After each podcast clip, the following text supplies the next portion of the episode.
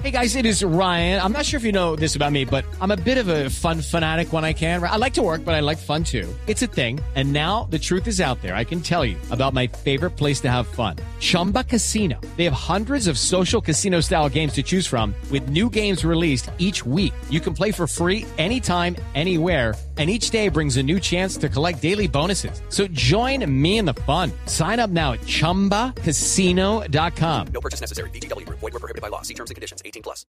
En noticias de Bogotá, la prueba de alcoholemia que le practicaron al conductor del vehículo diplomático en un centro asistencial y que al parecer ocasionó el accidente de la carrera séptima con calle 45 en el día de ayer, evidenció que sí iba bajo los efectos del licor. Detalles con Juan Carlos Villani.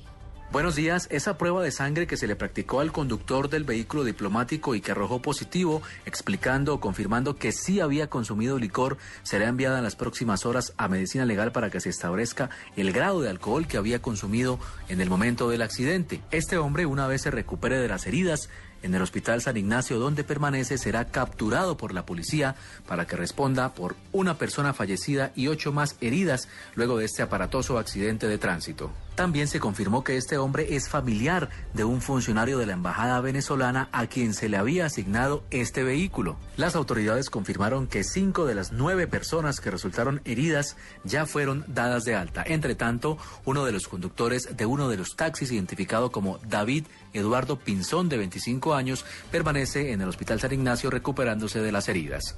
Juan Carlos Villani, Blue Radio.